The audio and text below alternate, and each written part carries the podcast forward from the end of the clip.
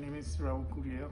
I came to the House, House of Glory, a minister, and um, I came with um, pain on my shoulder and my hand, especially in this area.